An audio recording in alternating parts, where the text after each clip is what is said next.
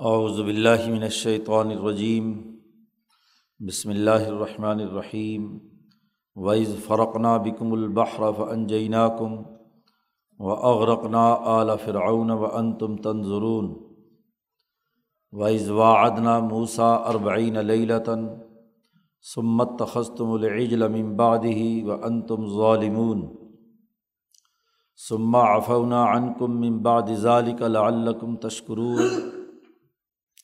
وعید آتینہ موسل کتاب الفرقان العلکم تحتدون وعز قال موسال قومی ہی یا قومی انکم ظلم تم انفسکم بتخاذ کم العجل فتوبو الا بارئکم فقتلو انفسکم ذالکم خیر الکم عند بارئکم فتاب علیکم انہو الرحیم بنی اسرائیل کی خرابیوں کا تذکرہ ہے۔ ان پر جو اللہ پاک نے انعامات کیے تھے، اس کے تناظر میں ان کو دعوت ہے کہ وہ اس دین حق کو قبول کریں۔ سچائی کے اس پروگرام کو مانیں۔ تو اس رقوع میں کئی واقعات قرآن حکیم نے اس حوالے سے بیان کیے ہیں۔ گزشتہ آیت میں فرعون سے نجات دلانے کے بارے میں قرآن حکیم نے تذکرہ کیا تھا کہ ہم نے تمہیں فرعون کے ظلم و ستم کے نظام سے نجات دلائی تھی اور اس میں تمہارے لیے بڑی آزمائش رکھی گئی تھی۔ نجات دلانے کا جو تفصیلی واقعہ ہے، وہ آگے صورت آراف میں اور صورت توحہ میں تفصیل کے ساتھ قرآن حکیم نے بیان کیا ہے۔ یہاں صورت البقرہ میں اختصار کے ساتھ بنی اسرائیل کے تمام واقعات انہیں یاد دلائے گئے ہیں، اجمالی طور پر۔ تفصیلات یہاں نہیں ہیں۔ اللہ پاک نے اگلی صورتوں میں بیان کیا ہے کہ جب ان کے نجات دلانے کا معاملہ آیا تو ہم نے موسا علیہ السلام سے کہا کہ اپنی قوم کو رات کو لے کر مصر سے روانہ ہو جائیں شام کی طرف۔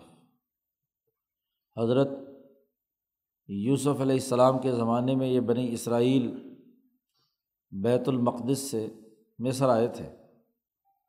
جب یوسف علیہ السلام حکمران بنے تھے، تو اپنے ماں باپ اور اپنے باقی گیارہ بھائیوں کو اور ان کے ساتھ جتنے خاندان کے لوگ تھے، انہیں مصر میں حضرت یوسف علیہ السلام نے بسایا تھا۔ اگلے دو سو سال میں ان پر مصری لوگ قابض ہو گئے اور ان پر ظلم و ستم کا وہ فرونی نظام رہا ہے۔ بنی اسرائیل کو پھر مصر سے واپس لے جانے میں موسا علیہ السلام کا بنیادی کردار قرآن حکیم نے اس کا تذکرہ کیا۔ موسا علیہ السلام کو وہی کی گئی تھی کہ جیسے ہی وہ دریا پر پہنچیں گے، درمیان میں فلسطین کی سرزمین اور مصر کے درمیان۔ تو وہاں اللہ پاک نے جو پانی کا بہاؤ تھا وہ روک دیا۔ قرآن حکیم نے اس کا یہاں پر تذکرہ کیا کہ اب آگے دریا تھا، پانی تھا اور پیچھے فرعون کے لشکریوں کو جب پتہ چلا کہ بنی اسرائیل یہاں سے نکل کر جا رہے ہیں، تو پورا کا پورا لشکر فرعون نے حکم دیا کہ ان کے پیچھے لگا دو۔ تو پیچھے فرونی لشکر ہے اور سامنے دریا ہے۔ تو اس موقع پر ہم نے تمہیں نجات دلائی۔ و از فرق نہ بکم البحر۔ جب پھاڑ دیا ہم نے تمہاری وجہ سے دریا کو۔ تیز ہواؤں نے آ کر دریا کا وہ پانی جو بہاؤ اوپر سے نیچے کر رہا ہے، بالخصوص وہاں سے کسی ندی اور دریا کا عمل جہاں پہاڑ سے اوپر پانی نیچے گرتا ہے۔ سیلابی جو دریا ہے تو یعنی جن میں آتی ہے،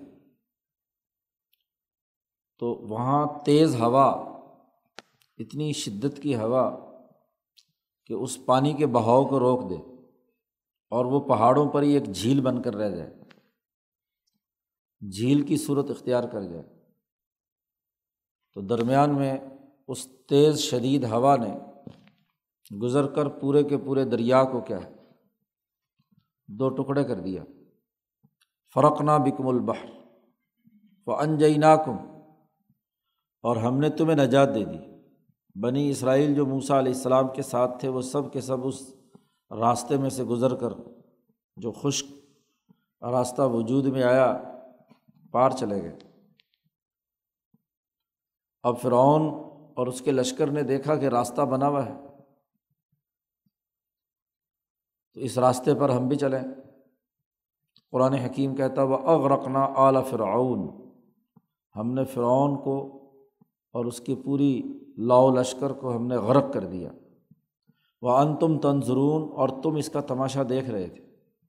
تم پر ظلم کرنے والی طاقتیں اور قوتیں ان کو عذاب میں مبتلا دیکھ کر تم خود بھی اس کا مشاہدہ کر رہے ہو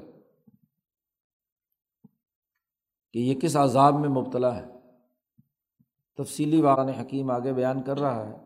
یہاں تو اجمالی طور پر مختصراً بنی اسرائیل پر جو انعامات اللہ نے کیے ہیں، ان کی ایک فہرست بیان کی جا رہی ہے۔ اس وقت کو یاد کرو، اس انعام کو یاد کرو۔ پھر قرآن حکیم نے اگلا انعام بیان کیا کہ وعز وعدنا موسا اربعین لطن سمت تخصتم العجل ممباد ہی و ان تم ظالمون دریا سے پار آنے کے بعد بنی اسرائیل ایک بہت بڑی وادی میں فلسطین کے علاقے میں آ جاتے ہیں۔ حکم تو انہیں یہ ہوتا ہے کہ وہ جائیں اور اپنا شہر آزاد کرائیں اور وہاں اپنی حکمرانی قائم کریں۔ لیکن یہ وہاں سستی اور کوتاہی کا مظاہرہ کرتے ہیں جس کی تفصیل آگے آ رہی ہے۔ تو ان کو وہاں اس صحرائے فلسطین میں جو غزہ کا علاقہ ہے مصر سے فلسطین جائیں تو فلسطین میں سب سے پہلا علاقہ غزہ کا یہ آتا ہے۔ تو اس صحرا کے اندر ان کو رکھا گیا۔ اللہ پاک نے موسا علیہ السلام سے یہ فرمایا کہ آپ طور پہاڑ پر تشریف لائیں۔ قرآن حکیم نے یہ بھی تفصیلی قصہ آگے بیان کیا ہے صورت آراف میں۔ وادنا موسا ثلاثین لطن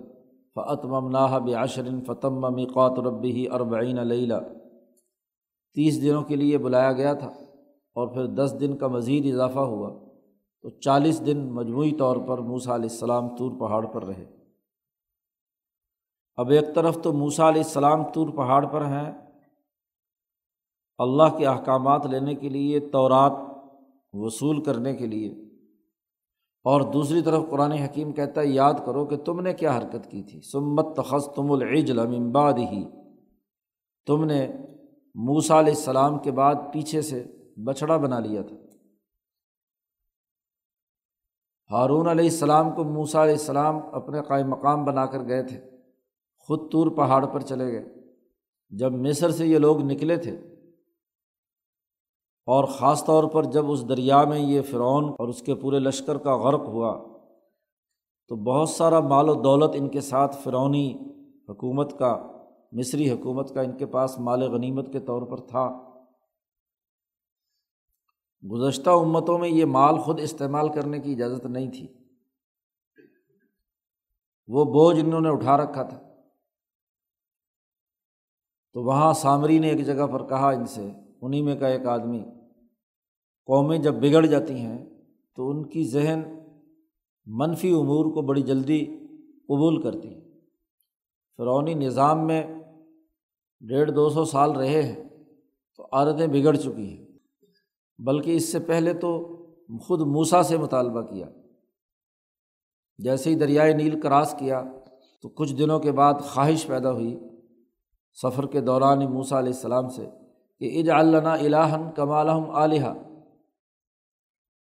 بستی پہ سے گزرے وہاں کوئی قوم کسی بت کی پوجا کر رہی تھی۔ انہوں نے کوئی خدا بنا رکھا تھا مٹی کا، پتھر کا یا سونے کا۔ تو انہوں نے موسا علیہ السلام سے مطالبہ کیا کہ اج اللہ الہن ہمارے لیے ایسا ہی خدا بنا دو جیسے ان کا ہے۔ تو جن کو خدمت گاری کی عادت پڑ جائے، غلامانہ ذہنیت ان کے دماغوں میں رچ بس جائے، تو ان کو آزادی بھی بری لگتی ہے۔ اب اللہ تعالیٰ کے انعام سے اور اس سے ان کو آزادی مل گئی، لیکن ابھی بھی وہ کسی بت کی خدمت کرنا چاہتے ہیں۔ فرونی بت نہیں تو یہاں کوئی فلسطین کی زمین کا بت بنا دو۔ تو موسا علیہ السلام نے کہا، تمہیں عجیب حال ہے۔ بڑی مشکل سے تمہیں آزادی دلائی اور اب آ کر یہاں آ کر پھر ان بتوں کے پیچھے چلنا چاہتے۔ اعلیٰ ان کم قوم تج ہلون بڑے ہی جاہل قسم کے لوگ ہو تم۔ جہالت ہے تمہارے اندر۔ کہ آزادی بظاہر حاصل کر لینے کے بعد پھر بھی سامراج کی غلامی سے باز نہیں آتے۔ اب نیا اگلا نظام کیا ہونا چاہیے؟ اس کے لیے کتاب و حکمت کی ضرورت تھی کہ بنی اسرائیل اپنی حکمرانی کیسے قائم کریں۔ اس کے لیے علم کی ضرورت ہے۔ تو علم لینے کے لیے موسا علیہ السلام طور پہاڑ پر گئے چالیس دن کے لیے۔ پیچھے سے انہوں نے وہ جو زیورات انہوں نے اٹھا رکھے تھے، وہ ایک جگہ پھینک دیے تو وہاں سامری نے ان تمام کو اکٹھا کیا اور اسے پگھلا کر ایک بچھڑا بنا دیا۔ بچھڑے کی پوجا، گائے کی پوجا کے تصورات دنیا بھر میں رہے ہیں۔ مصری تہذیب میں بھی رہے ہیں، عراقی تہذیب میں بھی رہے ہیں اور ہندوستان میں تو اب تک چلے آ رہے ہیں۔ نفے کی بنیاد پر کہ وہ جو دودھ دیتی ہے گائے جی اور کسی قسم کا بظاہر نقصان نہیں پہنچاتی۔ اس بنیاد پر ان کے تصورات میں یہ بات بیٹھی ہوئی تھی۔ تو اس سامری نے ایک بچھڑا بنا دیا۔ جسد اللہ خوار، قرآن نے آگے جا کر بیان کیا ہے کہ ایک جسم سا تھا بچھڑے کی طرح کا، اور اس میں سے آواز نکلتی تھی۔ اس زاویے سے اسے بنایا کہ وہ جو تیز ہوا صحرا میں اس کے اندر سے گزرتی تو اس میں سے آواز نکلتی تھی خوار جیسے بچھڑا آواز نکالتا ہے، اڑنگتا ہے جسے کہتے ہیں پنجابی میں، کہ وہ آواز نکالتا ہے تو ایسی آواز اس بچھڑے میں سے نکل رہی تھی۔ تو ان سب نے اس کو سجدہ کیا۔ تین طرح کے گروہ تھے۔ وہ جو الاظم اور سمجھدار اور عقیل و فہیم لوگ تھے انہوں نے تو سجدہ نہیں کیا، انکار کیا، وہ ہارون علیہ السلام کے ساتھ پختگی کے ساتھ وابستہ رہے۔ ہارون علیہ السلام نے جب انہیں روکا اور منع کیا، تو وہ ہارون سے لڑنے بگڑنے لگے، باقی لوگ۔ تو ایک تو ہارون کے ساتھ رہی، جس جماعت نے کسی قسم کا کوئی شرک اور کفر نہیں کیا۔ ایک گروہ جو بالکل ہی دیہاتیوں اور جاہلوں کا تھا، اس نے خوب خوشو خضو کے ساتھ اس کے سامنے سجدہ کیا۔ سونے چاندی کے بنے ہوئے اس چمکدار بت کے سامنے۔ تیسرا وہ گروہ تھا کہ خود تو سجدہ نہیں کیا، لیکن سجدے والوں کو منع بھی نہیں کیا۔ ظاہری طور پر انہوں نے سجدہ نہیں کیا، لیکن ان کے دلوں میں بھی مرض موجود تھا۔ سامری نے یہ سارا کام کرنے کے بعد کہا حاضہ الہ کم و الہ موسا فنسیا یہ تمہارا خدا ہے اور موسا کا بھی یہی خدا ہے موسا بھول کے پتہ نہیں کس خدا کے پاس چلا گیا۔ تو دھوکہ دیا۔ اس لیے وہ اس شرک اور کفر کی حالت کے اندر مبتلا ہوئے۔ قرآن حکیم کہتا وہ ان تم ظالمون۔ اور تم ظلم کرنے والے تھے، ظالم تھے۔ ظلم وضع فی غیر محل ہی کسی چیز کا اپنے اصل محل سے ہٹا کر کسی دوسری جگہ پر استعمال کرنا۔ سونا، چاندی یا گائے کا بچھڑا بھی انسان کے فائدے کے لیے ہے۔ نہ یہ کہ انسان اس کو سجدہ کر کے اس کا تابع بن جائے۔ بچھڑا انسان کی ضرورت کے لیے ہے، انسان کے لیے مسخر کیا گیا ہے۔ نہ یہ کہ بچھڑے کو خدا مان کر اس کو پوجنے لگے، تو چیز کا بالکل ہی استعمال بدل دیا۔ اور یہ بہت بڑا ظلم ہے۔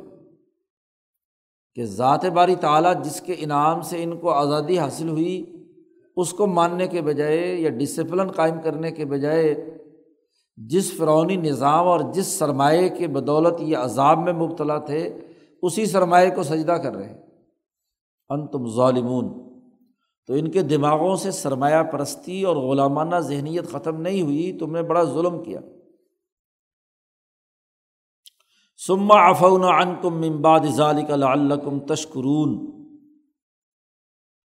پھر ہم نے تمہیں معاف کیا ان تمام تر حرکتوں کے باوجود۔ تاکہ تم اللہ کا شکر ادا کرو۔ تم اس بنیادی مرض سے نجات حاصل کرو۔ اس لیے ہم نے تمہیں معاف کر دیا۔ ظاہری طور پر یہ بہت بڑا شرک تھا۔ اور اس شرک کو اللہ نے معاف کر دیا۔ واپس موسا علیہ السلام نے آ کر ناراضگی کا اظہار کیا اور بڑے غصے میں ان تمام سے سوال و جواب کیے۔ حتیٰ کہ ہارون علیہ السلام سے بھی کیا ہے، تلخ کلامی ہوئی۔ ان کی بھی ڈاڑی اور سر کے بال پکڑ کر انہیں بھی جھنجھوڑا اور باقی تمام لوگوں کو تو سب نے اپنی معافیا مانگی۔ تو اللہ پاک نے بظاہر جو انہوں نے شرک اتنا بڑا کیا تھا، معاف کیا توبہ قبول کی ان کی، لیکن توبہ قبولیت کی شرط آگے آ رہی ہے۔ موسا علیہ السلام جب طور پہاڑ پر تھے، تو وہاں اللہ پاک فرماتے ہیں کہ اس انعام کو بھی یاد کرو کہ چالیس دن موسا ہمارے پاس رہے، تو وعید آتے انعام موسل کتاب اب الفرقان جب ہم نے موسا علیہ السلام کو کتاب عطا کی تو رات ولفرقان اور اس کتاب کو سمجھنے، اس شعور اور فہم کو عطا کیا جس سے حق و باطل میں تمیز پیدا ہو سکے۔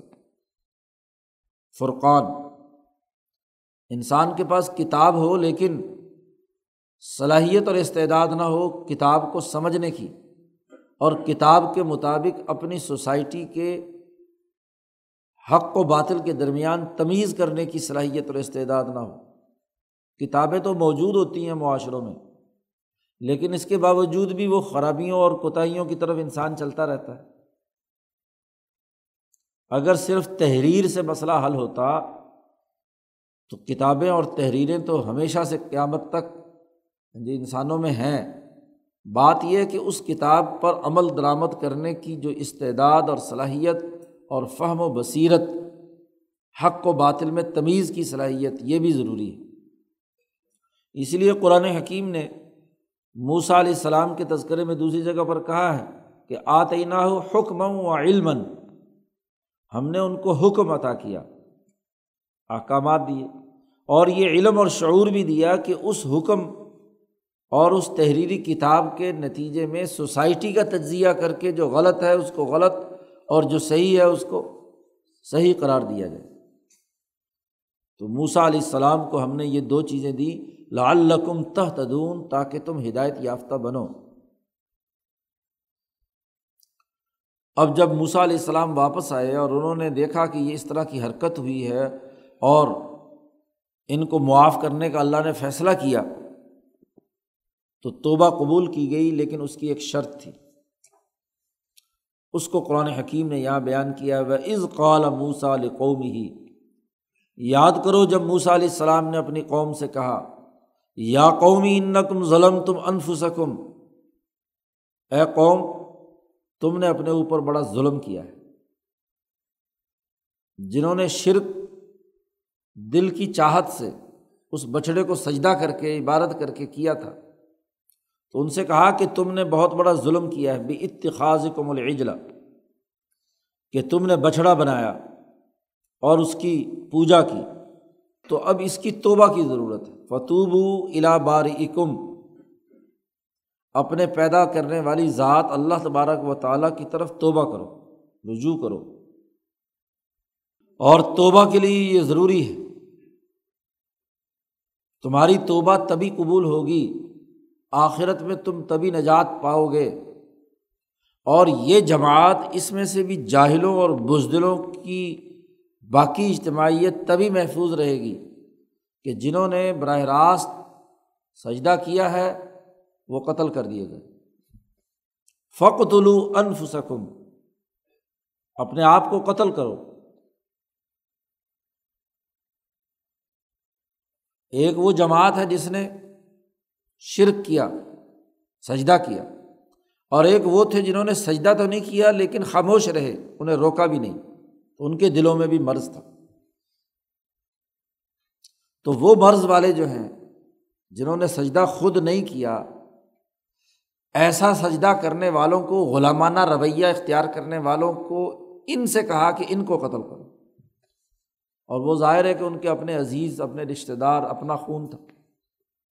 کسی کا بیٹا، کسی کا باپ، کسی کا بھائی، کسی کا کوئی، کسی کا کوئی جو سجدے میں شامل تھے۔ تو اگر اپنے ہاتھوں سے اپنے رشتے داروں کو قتل کیا جائے تو دراصل اپنے آپ کو قتل کرنا ہے۔ تو قرآن حکیم نے کہا فقت انف سکم اپنے آپ کو قتل کرو۔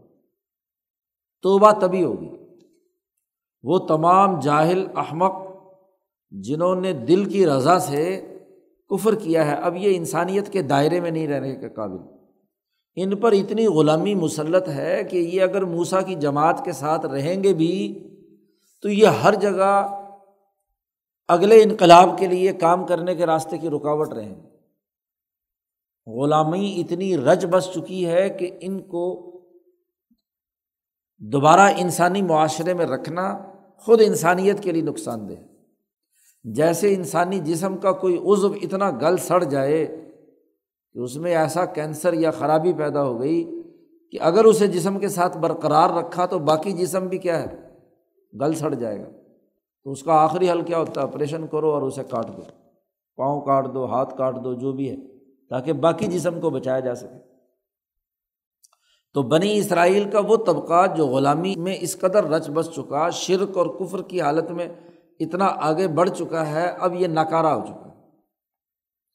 اتنے انعام ہونے کے باوجود موسا علیہ السلام کا ان کو وہاں فرونی نظام سے نجات دلانے کے باوجود یہاں پرامن زمین میں من و سلوا کھلانے کے باوجود ان کی یہ حرکت ہے، تو اب اس سے آگے ان کا علاج اور تربیت کا کون سا راستہ ہوگا؟ اب ایک ہی صورت ہے کہ دنیا سے تو ان کا خاتمہ کر دیا جائے۔ اور ان کا یہ قتل ہونا ان کے لیے آخرت میں ان کے نفسوں کو پاک کرنے کا باعث بنے گا، توبہ کی قبولیت کی مسبب بنے گا۔ جو دنیا میں عذاب سے گزر گیا جی ذنا کی حد اس پر جاری ہو گئی، چوری کی حد جاری ہو گئی، تو آخرت میں وہ اللہ کے عذاب سے کیا ہے؟ بچ گیا۔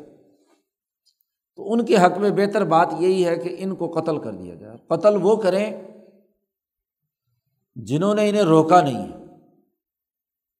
وہ جو ہارون اور ان کے ساتھ جماعت ہے، وہ تو مخلص ہے۔ اس کا تو جرم ہی نہیں ہے۔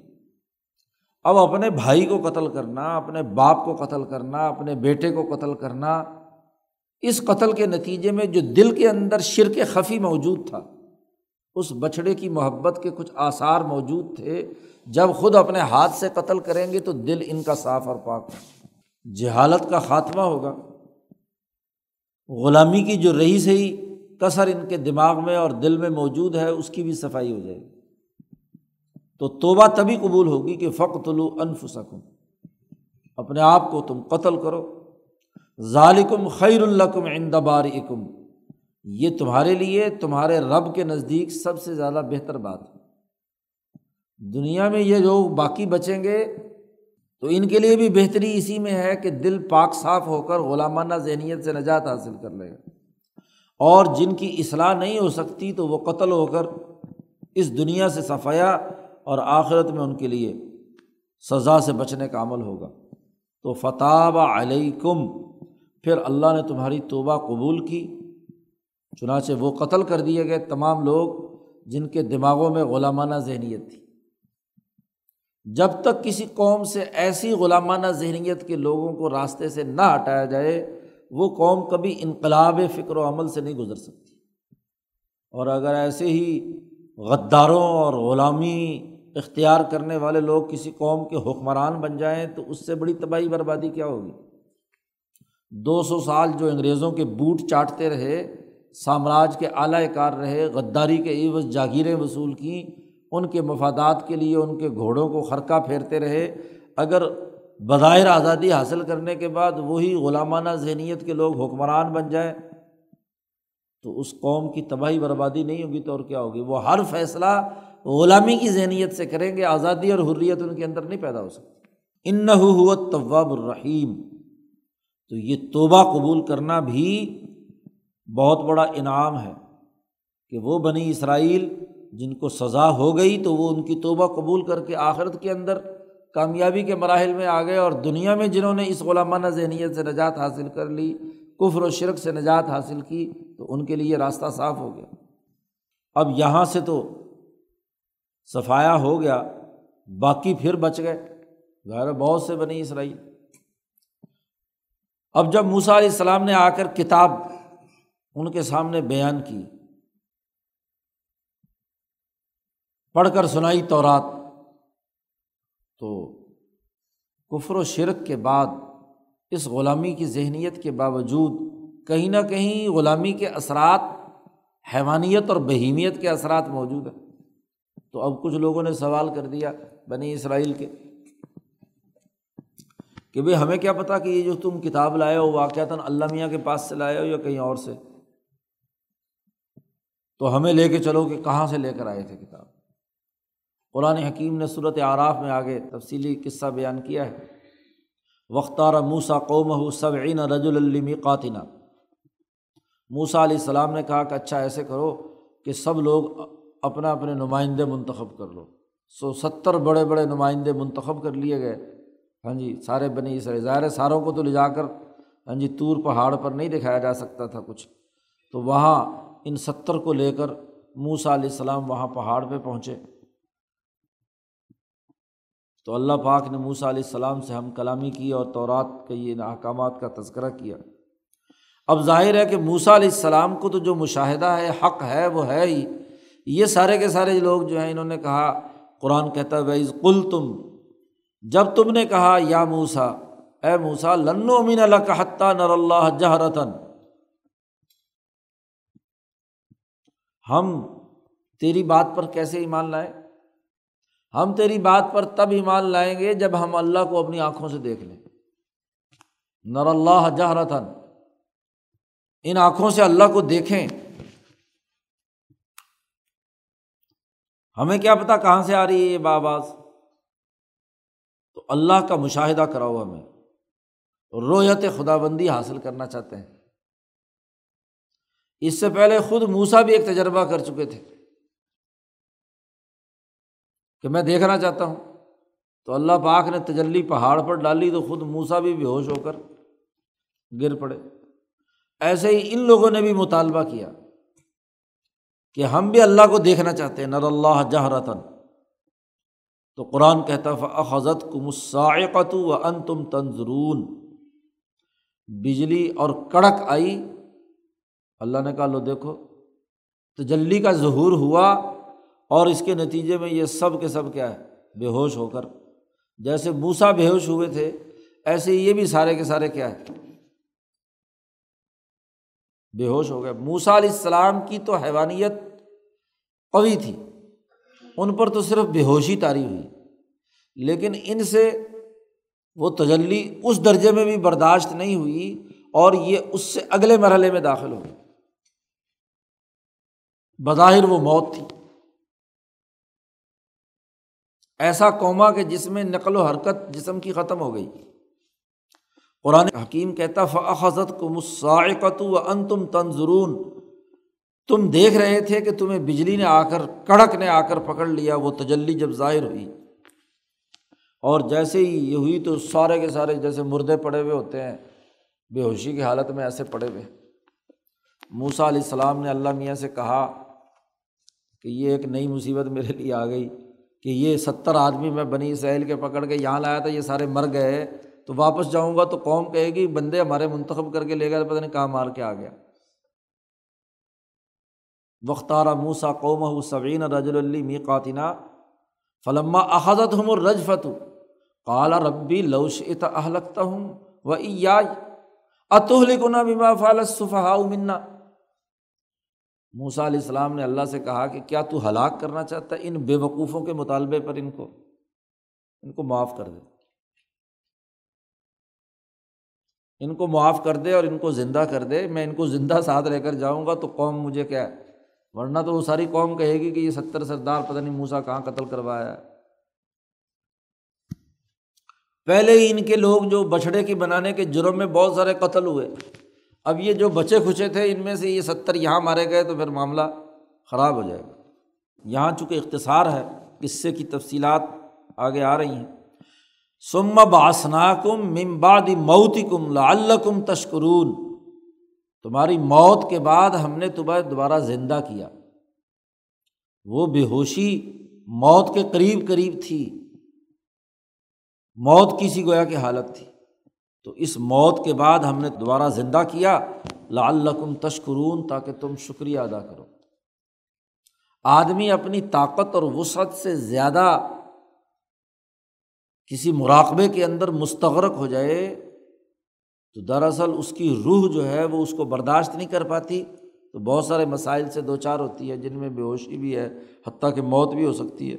یہ جو الٹے سیدھے چلے کاٹتے رہتے ہیں تو دماغ پر اثر پڑتا ہے یا ویسے ہی مر جاتے ہیں۔ تو ایسی موت واقع ہوئی ہوئی تھی، ہم نے دوبارہ تمہیں زندہ کیا۔ لال تشکرون تاکہ تم اللہ کا احسان مانو، شکریہ ادا کرو۔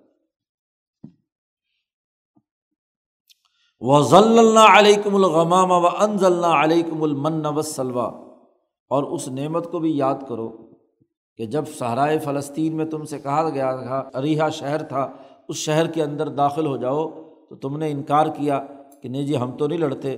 موسا اور تو تیرا رب جا کر لڑو۔ ہاں جی فقات لا انا ہا ہونا قائدون تو اب صحرا ہے، نہ وہاں کوئی عمارت ہے، نہ بلڈنگ ہے، نہ تو کوئی درخت ہے، نہ کوئی چیز ہے۔ تو ایسے موقع پر چالیس سال تک ہم نے تمہیں یہاں رکھا یتی ہوں نہ فل عرض قرآن آگے تفصیل اس کی بیان کر رہا ہے، تو ہم نے تم پر سایہ کیے رکھا۔ بادل چھائے رہتے، جس کے نتیجے میں کیا ہے؟ یہ لوگ اس بادل کے نیچے سائے میں رہتے، دھوپ براہ راست ان کے جسموں کو جھلسانے والی نہیں پڑتی تھی۔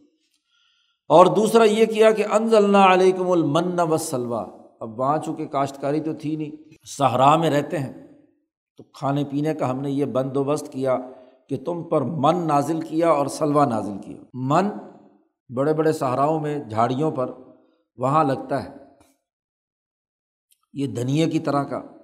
جی اندر سے پچکا ہوا اور ترنجبین کا ذائقہ اس کے اندر موجود ہوتا ہے۔ بعض جگہوں پر لگے ہوئے ہوتے ہیں یہاں صحرا میں۔ تو یہ من وہاں ہم نے تم پر نازل کیا۔ اور وسلوا اور بٹیرے جانور وہاں چاروں طرف ان کے پاس رات کو آ جاتے، پکڑ لیتے، صبح کو بھونتے اور کھا لیتے۔ تو من اور سلوا گوشت اور وہ شہد کی طرح کا ترنجمین ہاں جی ذائقہ بھی اچھا اور عمدہ۔ تو دونوں چیزیں تم پر ہم نے نازل کیں۔ اور تم سے یہ بات کہی گئی تھی کہ کلوم ان تو یہ بات ناکم جو ہم نے تمہیں رزق دیا ہے، ان میں سے کھاؤ۔ لیکن ذخیرہ کرنے کی اجازت نہیں ہے۔ روزانہ یہ آئے گا تو جتنا آئے اتنا کھا لو۔ لیکن انسان حریث ہے۔ ان کے اندر غلامی کی ذہنیت کے نتیجے میں ہرس تھی۔ جن کے نفس میں، جن کی بہیمیت کے اندر ہرس اور شرح اسے عربی میں کہتے ہیں، کھانے کی ہرس بس ہر وقت کھاتے رہو زیادہ سے زیادہ۔ یہ موجود ہو، ان کا پیٹ کبھی نہیں بھر سکتا۔ تو اب حالانکہ وافر مقدار میں تمام چیزیں ہیں، لیکن وہ رات کو ساری ترنجمین اکٹھی کرتے یا بٹیرے اکٹھے کرتے تو زیادہ سے زیادہ پکڑتے۔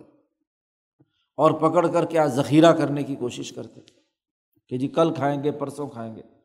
اجتماعیت کا لحاظ کیے بغیر انفرادیت کے مرض میں مبتلا کہ بس جو چیز مل جائے، دوسرے کے پیٹ میں جائے یا نہ جائے، اسے خود ذخیرہ کر لو۔ یہ سرمایہ پرستانہ ذہنیت غلامی کے زمانے میں پیدا ہوتی ہے۔ تو ہم نے کہا تھا، کھاؤ پیو اور کھانے میں کوئی رکاوٹ نہیں ہے۔ لیکن ظلم مت کرنا۔ قرآن کہتا، وما ظالمون ولا کن کان و انفسم یا ظلمون ہم نے ان پر کوئی ظلم نہیں کیا، یہ خود اپنے اوپر ظلم کرتے تھے۔ اب وہ کھانے کی مقدار سے زائد دونوں چیزیں لے لیں اور ان کو ذخیرہ بنا بنا کر رکھتے تھے۔ حالانکہ صحرا میں رہ رہے ہیں۔ جی کوئی مکان بھی نہیں جہاں تالا لگا کے رکھ سکیں، کوئی عمارت بھی نہیں ہے۔ لیکن ہرس ہے کہ جو جہاں جہاں جس صحرا کے علاقے میں بیٹھا ہوا ہے، وہیں پر کیا ہے، ذخیرہ بنا۔ اب وہ کچھ دنوں کے بعد دوسرے، تیسرے دن سڑ جاتا، بدبو ہو جاتی اس میں۔ اور اس بدبو کی وجہ سے پوری کی پوری فضا بدبودار۔ ہر ایک نے ذخیرہ کیا ہوا ہو، ذخیرہ اندوزی میں مبتلا ہو۔ بھائی تازہ جب مل رہا ہے تو پھر اس کو ذخیرہ کر کے کھانے، باسی کر کے کھانے کی کیا عادت ہے؟ لیکن عادت سے مجبور، سرمایہ پرستی کی ذہنیت اور اسی کے نتیجے میں ان کے لیے وہاں رہنا مشکل ہو گیا۔ بدبو کی وجہ سے پوری کی پوری فضا بھی خراب۔ امراض پیدا ہونا شروع ہو گیا اب جب وہاں تنگ آئے تو اللہ پاک نے ایک اور بات کہی کہ بھائی ٹھیک ہے، اب تم سہارا کے اگر قابل نہیں ہو تو پھر یہ پاس ہی ایک بستی ہے، اس میں داخل ہو جاؤ۔ اس کا تذکرہ قرآن کرتا ہے۔ وہ عز الند خلو حاضل قریت فقل و منہا حیث تم رغدن جب ہم نے کہا کہ اس بستی میں داخل ہو جاؤ، یا تو بیت المقدس ہے، یا اریحا، بعض مفسرین نے کہا کہ اریحا ہے۔ بہرحال جو بھی بستی تھی، وہ شہر تھا کہ یہاں اس بظاہر کی زندگی سے تنگ آ گئے۔ اور اس تنگی کی بنیاد پر انہوں نے پھر مطالبے شروع کر دیے۔ وہی جو آگے آ رہا ہے کہ جی دال چاہیے، سبزی چاہیے، فلانی چاہیے، من و سلوا تو یہ جو کھانے کی ہرس ہے اور دیہاتیوں کے اندر سب سے زیادہ ہوتی ہے۔ چونکہ ویسے بھی کام کاج زیادہ کرتے جسمانی محنت کا، تو اتنا ہی کھانے کی ضرورت بھی پیش آتی ہے۔ لیکن وہ اگر بڑھ جائے، کسی ادب اور تہذیب کے دائرے میں نہ ہو، تو پھر زیادہ ہی زیادہ کھاتے ہیں، پیٹ پیٹ خراب ہوتا ہے، پھر الٹیاں کرتے ہیں اور باقی سارے مسائل پیدا ہوتے ہیں۔ تو ان تمام کے اندر یہ خرابیاں موجود تھیں اس غلامانہ ذہنیت فرونی نظام میں رہتے ہوئے۔ چونکہ وہاں رزق کبھی ملا نہیں وافر، تو ادھر ادھر سے جہاں سے بھی فرونیوں سے باہر پڑا ہوا رزق ملتا تھا، اس کو کیا ہڑپ کرنے کی کوشش کرتے تھے۔ اس بستی میں جاؤ اور وہاں تم کیا ہے؟ جہاں سے بھی جیسا جتنا کھانا چاہو کھاؤ۔ فکل منا ایسی تم راغدن لیکن ٹھہرو۔ ود خل الباب سجدن اس شہر میں داخل ہونے سے پہلے دروازے میں داخل ہو، داخل ہوتے ہی یا پہلے وہاں پر نماز پڑھو، عبادت کرو، سجدہ کرو۔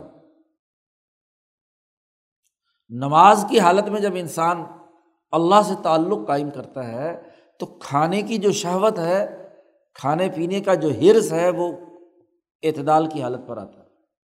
پیچھے جیسا کہ آیا تھا وس تعین و بصبری و سلاد صبر کرو اور نماز پڑھو۔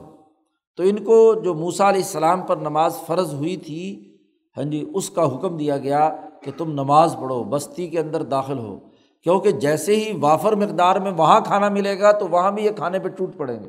ہرس اور لالچ کی وجہ سے۔ نیت نہیں بھرتی۔ تو اس کو روکنے کا ایک ہی طریقہ ہے۔ کہ نماز کی عبادت کرنے کا انہیں حکم دیا گیا کہ چلو کچھ وقت نماز میں لگے رہیں گے، اللہ کی طرف متوجہ ہوں گے، نفس اعتدال کی حالت پر آئے گا اور یہ ہرس اور لالچ سرمایہ پرستی کی ان کے اندر سے کم ہوگی۔ وقول و حت النغ القم خطایا کم اور وہاں پر اللہ سے معافی مانگو حتتن کہ اللہ میاں معاف کر دے۔ آدمی کو جب نعمت ملے اور نعمت کی حرص کے اندر مبتلا ہو جائے تو وہ زیادہ کھانے کے نتیجے میں امراض پیدا کرتا ہے۔ تو اس سے بچنے کا راستہ یہ ہے کہ اللہ سے مغفرت مانگے تو اتنے دیر میں استغفار پڑھیں گے، نماز پڑھیں گے تو کوئی طبیعت میں اعتدال پیدا ہو جائے گا۔ تو نغفر لکم خطا یاکم وس نزید المحسنین۔ اور جو آدمی چیزوں کو صحیح طریقے سے، سلیقے سے صفت احسان کے ساتھ استعمال کرتا ہے، ہم اس کے لیے اضافہ کرتے ہیں۔ آدمی صبر سے کھائے، ضرورت کے مطابق کھائے اور پھر دوسروں کے فائدے اور بھلائی کو سامنے رکھے، وہ اس کھانے کو دوسرے کے لیے استعمال کرنے کے مواقع زیادہ فراہم کرے تو ہم اس کو زیادہ دے دیتے ہیں۔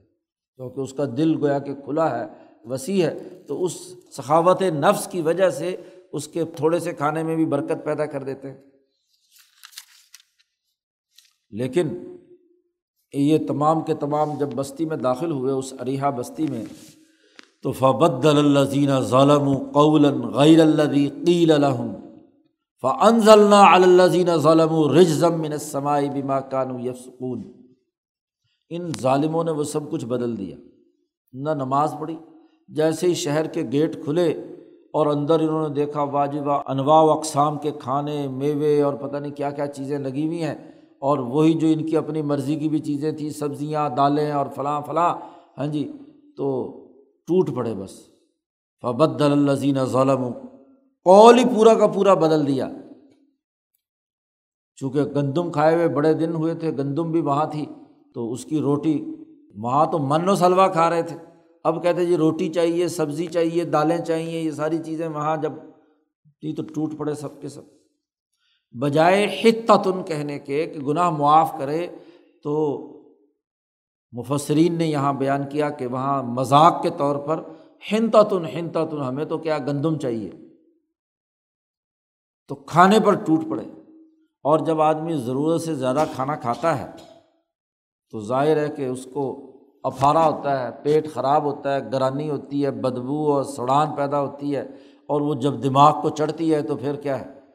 اور اگر حد سے زیادہ کھا لے تو اسی کے نتیجے میں تو ہارٹ اٹیک ہوتا ہے۔ ہاں جی اسی کے نتیجے میں باقی ساری بیماریاں پیدا ہوتی ہیں۔ قرآن کہتا ہے کہ جب انہوں نے اس پوری بات کی خلاف ورزی کی ان ظالموں نے، جو ان سے کہی گئی تھی، تو فن ضلع الزین ظلم و رجزم من سمائی بما کانو یف سکون جو انہوں نے حکم کی خلاف ورزی کی تھی، تو ان ظالموں پر اللہ نے عذاب آسمان سے اتارا۔ کہ ادھر سے یہ پیٹ پھولنا شروع ہو گیا اور ادھر سے کیا ہے؟ جب ان کی قے الٹیوں سے پوری کی پوری بستی اور شہر بدبو سے بھر گیا، بھبکے اڑنے لگے اور ہر ایک کو موشن لگے ہوئے ہیں، سب کچھ ہو رہا ہے۔ تو پوری کی پوری فضا جو ہے وہ ساری کی ساری جراثیم کی اور ہاں جی بیکٹیریاز پھیل گئے اور خرابیاں اتنی پھیل گئی کہ پوری کی پوری فضا اور اس کے نتیجے میں جو اس طرح کی حرکت کرنے والے سب لوگ تھے، وہ بھی کیا ہے؟ فارغ کر دیے گئے۔ ظالموں پر عذاب آیا، آسمان سے بما کانو یف سکون جو انہوں نے خلاف ورزی کی تھی۔ تو قرآن حکیم نے اس رقوع میں یہ بنی اسرائیل کی خرابیاں بیان کی ہیں کہ اتنے انعام اور اتنے احسانات ہونے کے باوجود تمہارے اندر سے یہ غلامانہ ذہنیت نہیں نکلی، تمہارے اندر سے یہ خرابیاں نہیں نکلی۔ یہ تم نے اللہ کی ناشکری پھر بھی اختیار کی۔ اس کا تذکرہ کر رہا ہے قرآن حکیم اس رقوع میں۔ اگلے رقوع میں بھی یہی تفصیلات چل رہی ہیں۔ اللہ